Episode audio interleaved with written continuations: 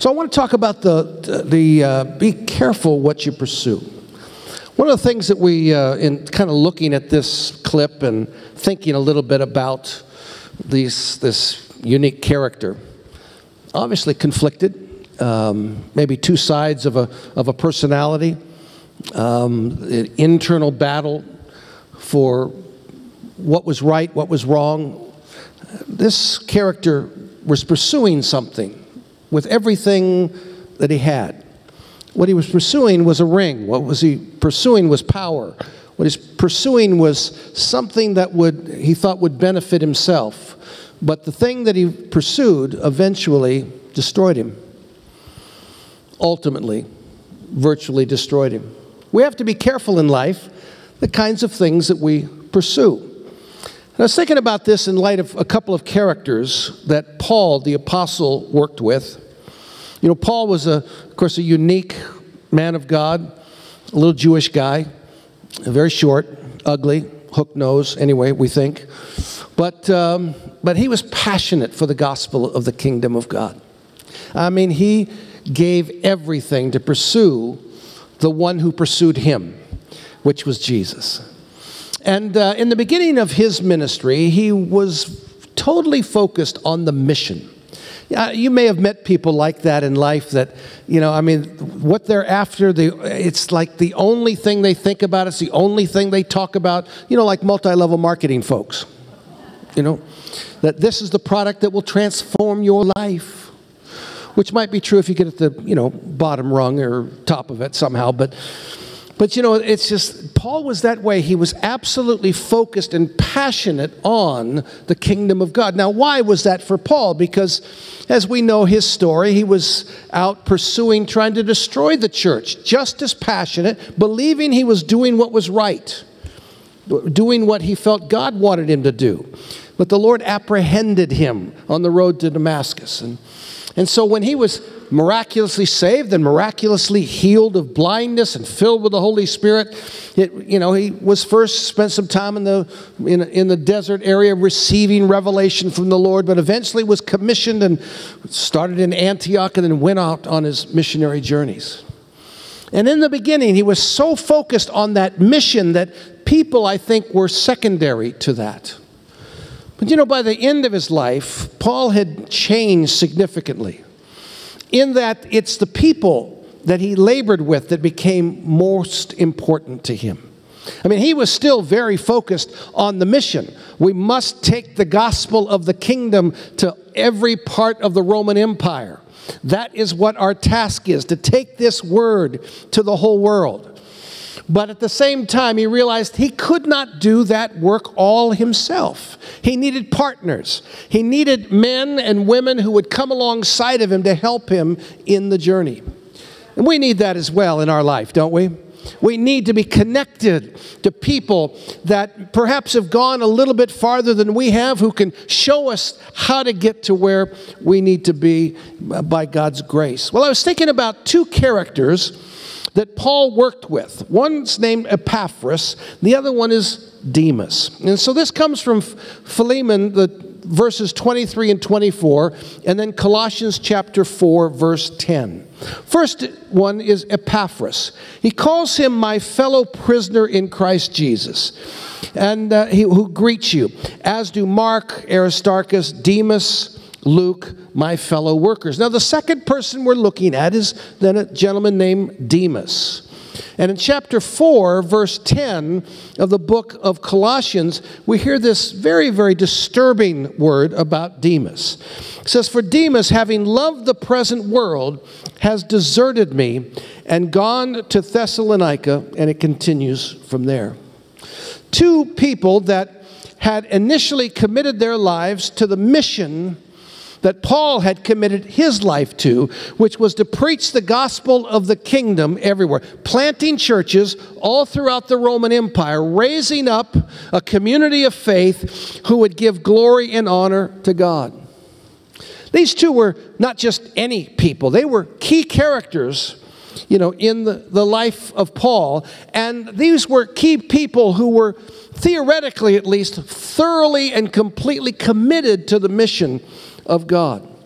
I've got the, this, this thing, a, chicken and a hog. You know, the, it's an old kind of joke. A chicken and a hog were walking up to, by a church and they saw a sign that, you know, they wanted to do a special breakfast fundraising for the poor.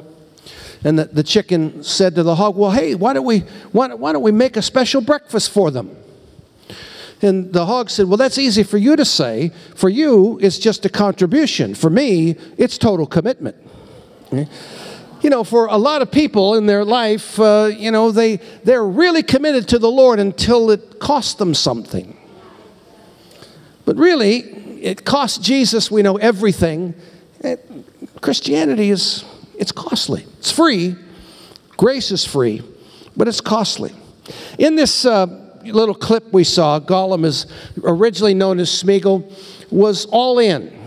He was all in, totally committed, but really very much in the wrong direction. Well, I want to just look at these two characters, Epaphras and Demas, as they relate to Paul. The Bible says that they were fellow workers. Now, a fellow worker in that day and time didn't mean he just carried Paul's bags. It means that they, would, they were a part of every prayer meeting.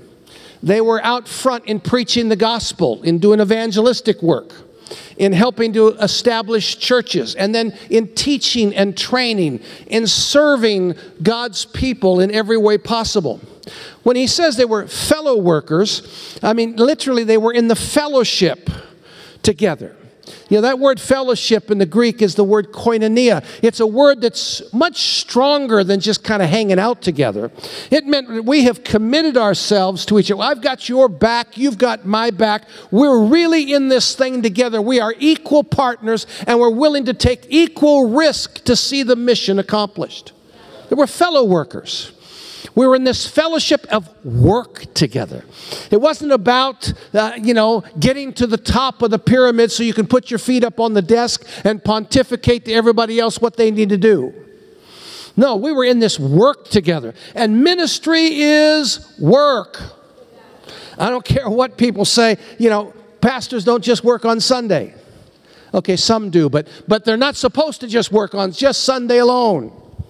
We, you have, you've got counseling, you've got administration, you've got all kinds of things you have to do. And certainly in Paul's day and time, they labored together to see a strong foundation established so that churches could thrive when they moved on to their next assignment. They were not just fellow workers, but they were also friends. You know, when you labor with someone for a period of time, you get to know them. You know the good, you know the bad, and you know the ugly. You know, if you really want to get to know someone, travel with them. I mean, you know, if you just do a meal together, you can be very polite and, you know, you just kind of come around and, you know, fellowship for a little bit. But if you travel together, you find out what someone is really, really like. How do they handle adversity? Are they whiners? Do they moan and groan and complain about every little thing that happens? Are they someone that can, when there's a problem, they just get right into the work and help? You get to know people. These guys were his friends. He could trust them, and they could trust Paul. And that is such an important thing in life is to have trusting relationships. Well, Epaphras and Demas were both considered that to Paul. They were all in. But there was a significant difference between the two. Yes, they were fellow workers, but Epaphras went one step farther than Demas. The Bible says he was not just a fellow worker, but he was a fellow prisoner of Paul. He was the founder of a church in Colossae. That's no small assignment. He was the overseer of that entire work. So he was the leader of churches, congregations within a fairly large city. And as such, he had lots and lots of responsibility. But when he heard that Paul had been imprisoned in Rome, he left that responsibility because he sensed a greater responsibility to be with Paul and help him in his time of adversity. And the Bible indicates that he didn't just go visit Paul, but he actually moved in with him. He went to prison with Paul. And the prisons in those days were not the nice ones like we have today, you know, with air conditioning and cable television and all of that. You know, not necessarily the nicest roommates, but anyway. but it was literally a, a hole in the ground with a metal grate over the top. That's where you ate, that's where you slept, that's where you had your bathroom break. It was all in the same hole. And Epaphras decided if Paul's going to prison, he is my mentor. He is my friend. He is my brother. He is my fellow worker. If he's going to jail, I'm going with him. Now, that's a level of commitment, isn't it? I don't know how many folks I know that if I, if I was in trouble like that, they're willing to go to jail with me. But that's certainly the way it was for Epaphras because he was so committed to the mission and co- so committed to Paul in his relationship, a relationship of strength and, and accountability. He thus had a, a total commitment to Paul and to that mission. We don't know what exactly happened with Demas, but we do know that apparently some cares of the world crept in. Maybe, maybe it was just the very fact that Paul had gone to prison, it just frightened him. He, he, couldn't see himself in that circumstance or situation. But the Bible says the cares of the world. Well, I don't know what it was exactly. Maybe it was finance, maybe it was maybe it was comfort, whatever it was, he realized that I cannot continue on with the mission. And the Bible indicates that Paul was extremely disappointed because he left him in the lurch. Rather than being there in his time of need, he abandoned the mission. You know, Demas is not the only one that did that. There was another young man a few years before that had done the same thing. His name was John Mark. You may have heard of him in the Bible. John Mark was a cousin of Barnabas.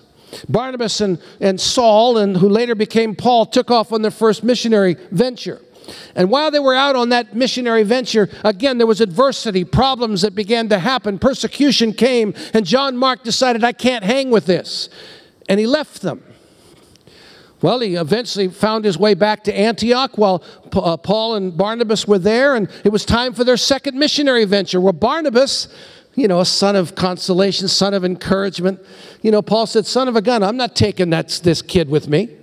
He abandoned us. He's not trustworthy. I'm not going to have him with him. So he took the prophet Silas with him and took off. And we read about Paul's mission from that point on. But Barnabas decided, I'm going to take John Mark because I think there's something still in this young man that's worth salvaging. Well, years later, you, you read that, that Paul says, make sure you, you that remember John or Mark greets you as well. And, and if you were to read a little bit farther in that passage of scripture, it talks about some scrolls or some parchments. And he said, make sure that you, you bring those scrolls or parchments. And most likely, what Paul was talking about is the Gospel of Mark. So Mark had been fully restored. He had come back into the fold, though he had abandoned the mission as well. Yet, because he was willing to repent and come back, he was welcomed back into the work of God. There's no problem that any of us face, there's no circumstance that any of us go through that God cannot restore us. But we really do have a choice as we pursue this life, this life in the kingdom of God. You see, the right pursuit or the total commitment God is calling all of us to is to seek first the kingdom and his righteousness knowing that all the things that we need, God will provide, that even if hard times come, and the longer you live in this life, you'll know that hard times come.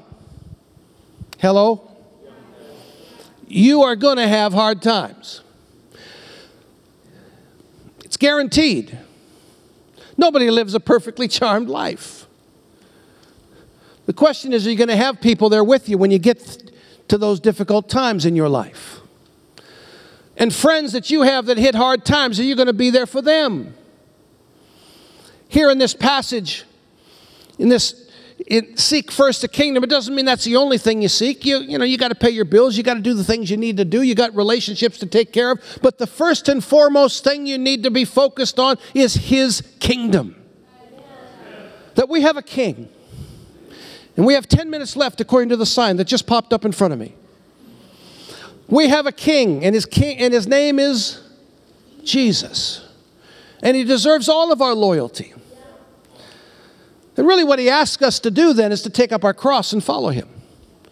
Now, our cross speaks about our purpose. It's not the burdens that we carry. Oh, the cross that I bear, nobody knows. The troubles I've seen, and nobody really cares. I mean, it's not your burdens, that's not your cross. It's not sickness. Jesus has bore our sickness for us. It's not a thankless job, it's not a rotten wife. Although that can be a burden, there's no question about it. But that's not the cross that you bear. It's not your rotten kids or the fact that you can't lose weight. Those aren't crosses to bear. The cross speaks about purpose. Jesus' purpose for coming to earth was to go to the cross on our behalf for the forgiveness of sins. And we've experienced that if we know Jesus. Isn't that a good thing? I mean, that is such a good thing to know that our sins are absolutely once and for all forgiven and we have been cleansed. We have eternal life through Jesus Christ. That was his cross, though, an actual cross. Ours is to know your purpose. I mean, Epaphras was called, Demas was called. We've all been called. We're called, first of all, out of darkness into light. Light is better. We've been called into this wonderful new life in Christ. We've been called to be filled with His Spirit. He's placed within in each of us gifts and abilities to, that He wants us to fulfill in life. He's called us into a community of faith, the local church. We've all been called. Epaphras was called, Demas was called. The question then comes to all of us what are we going to do with that calling? How, what level of commitment are we willing to make in order to see the kingdom of God fully established in Medford and beyond? Well, Epaphras was one that said, even if Medford in, gets burnt up all by its, and you know, it is burning a little bit, but you know, as by way of illustration, we're still here. We're not quitting. We're just too dumb to quit. Epaphras was one, he was just too dumb to quit. Paul, you're going to prison, I'm with you. Because I know that you carry the words of life just as Jesus carried the words of life. I am not going to go back on what I've been called to be and to do because God has graced me, God has graced you, and there's a mission we have to accomplish. Or I guess we can be like Demas. And maybe in reality, all of us got a little bit of Epaphras and a little bit of Demas in us. But really, it comes down to making a choice, making a decision. Are we ready? Are we willing to properly pursue a total commitment? A life that's full of purpose, focused on the love of God on his grace and kindness, mercy. So, our response to all this is I guess we can be an Epaphras or a Demas, a Gollum, or a. Sh- how do you pronounce that? Schmiegel. Schmiegel. What a terrible name. We can make a contribution or we can lay it all down. Stephen was one was thinking of him, his life. He laid it all down. He was a great orator, much better preacher than Paul.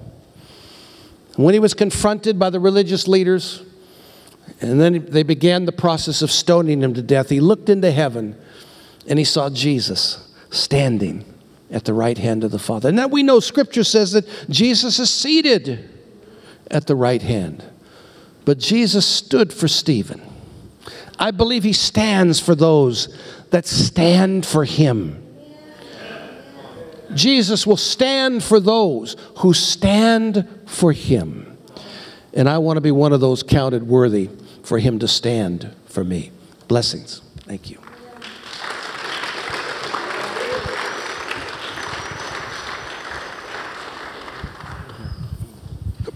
Got it. All right. That's, uh, that's my major, major test. Let's all stand up. Wow. Excellent. Let's say goodbye to Dr. Stan. He's got to get in his car and go. he, uh, he has got to be on a plane in Portland at 6. And so he might be like Jehu driving his chariot furiously to perform the word of the Lord. And uh, so, anyway, what a, what a beautiful word. Wow. Week after week, we give an opportunity for people to, to join God. Today's study and today's lesson was a look at that battle between in the, the Lord of the Rings, it was between uh, the personality, the same guy was both Gollum and was Smeagol. And I believe Smeagol was the, was, the, was the first one, right? And Gollum was the baddie? Okay. And uh, I think humans are pretty much like that. Same person can have goodness and badness all locked up. And so when we preach the gospel of Jesus, that whole training of getting rid of the bad part, clinging to the good, doesn't even really begin until we make peace with God. A lot of people in the world say, Hey, I've tried to change, I've tried to turn over a new leaf, and I've been clean and sober, you know, eight times. One guy said, Quitting smoking's easy, I've done it about a hundred times. But staying free, we, we need to be a new person. Not just try to have a complete makeover, but become a complete new person. And that's what it takes to be able to win this battle of good versus evil. The Bible teaches us that we've all sinned and fallen short of God's expectation or of His glory. Every human has sinned. You can't pay it forward, you can't pay it back. You can't say, I hope that what I've done good will out, outweigh what I've done bad. No, no, no. The Bible tells us that with one sin, we forever violated our ability for self help. We need a Savior. We need someone to take away our sin. And that's what Jesus did. He was the one who completely laid down his life that we can have everlasting life. So week after week, people come in here and they have, many people have that question what do I need to do to, to get this thing together? What do I need to do to be right with God? Well, the good news is, is you have the easy part. The heavy lifting was done, done by God Himself. God created us.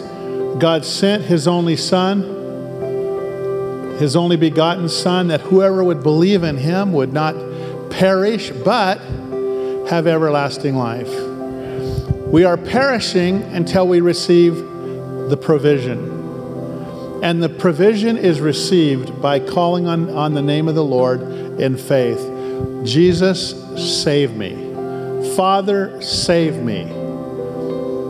No matter how deep you are in sin, how many times you failed, do not let Satan steal everlasting life from you from trying to make you feel that you've got to pay it back. You cannot pay it back. You must, by faith, receive God's provision, His payment. He paid it in full. The payment is made in full, but you receive it by faith. Let's bow our heads and close our eyes. And I want to give anyone and all the people that came in here looking for a new life. If you want a new life in Jesus, please don't leave here without the product that you're here for.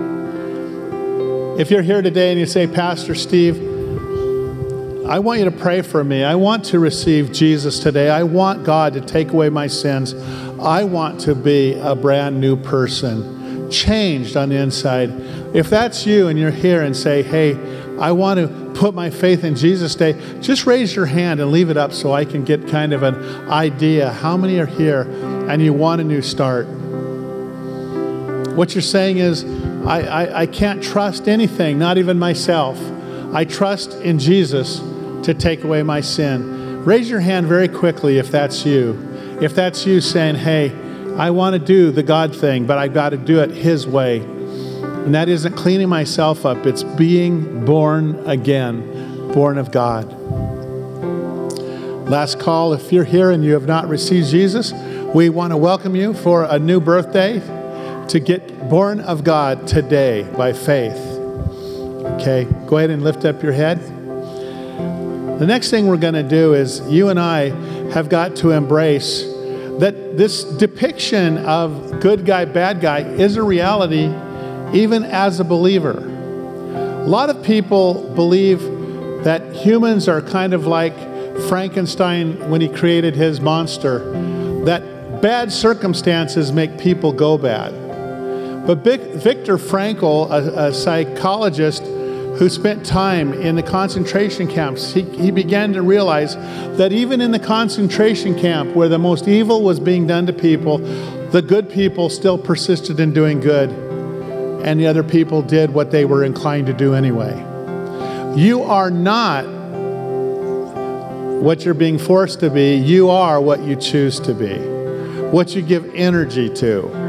So, Paul in, in uh, Romans chapter 7, he talks about this struggle. He said, With my mind I serve the law of God, but in my flesh I serve the law of sin and death. And, his, and he goes on to say, Who's going to deliver me from this death? And the question, and, and it's, it's resolved in that through walking in the Spirit, we get the answer in chapter 8 through walking in the Spirit and being a partaker of the sufferings of Christ, I can overcome this struggle of the flesh. So today we're, we're, we're teaching on the fact that, that we can be an Epaphras or we can be a Demas. We, we can be one that said, I choose life, or one that says later days. I, the people that trouble me the most are not the open rejectors, it's the later people later. I've got a lot of time. When I get old, I'm going to become a Christian. Let me just say this today is the day of salvation. If I walk out and I over and I just disregard the conviction of God, there's no guarantee that God has to come and revisit me and chase me down. Because every person deserves to hear the gospel. The same thing that as I walk with God, I don't take my, my relationship with God for granted oh, he's got to do me good because I'm a pastor. No, he doesn't. Every day I need to just say, Lord, help me to be an Epaphras and not a, not a Demas. Help me not to take the buyout, even as, a, as an older guy now. I don't want to take the buyout. I want to die in the faith. Amen. How many of you say, I want to die in the faith? I want to. Let's get, get those Epaphras hands up, could we? We're going to pray and believe that, that, that we are going to be faithful and we are gonna we are going to to you know walk in the spirit of Epaphras and we're going to overcome the flesh and and and we're going to be willing to go to prison with Paul because we're so committed to the call of God. Just pray this with me, dear Father. Hear my prayer this day. Lord, I acknowledge that there is a war between the flesh and the spirit. Help me, Lord to walk every day with you, to understand that even being born again, the offer of the, flesh will still visit me. I must daily take up my cross, walking in the Spirit, obeying what you've asked me to do. I love you, Father. I need you. And I appreciate the work of the Holy Spirit. Help me, Holy Spirit, to have a tender conscience, to tremble at the Word of God, to have a godly fear, so that, Lord, I can be another Epaphras. Forgive me for the times that I've been a Demas, for the times that I've quit prematurely and walked away from your purpose. No more by your Spirit, I will overcome. In Jesus' name, amen. Amen. Hallelujah.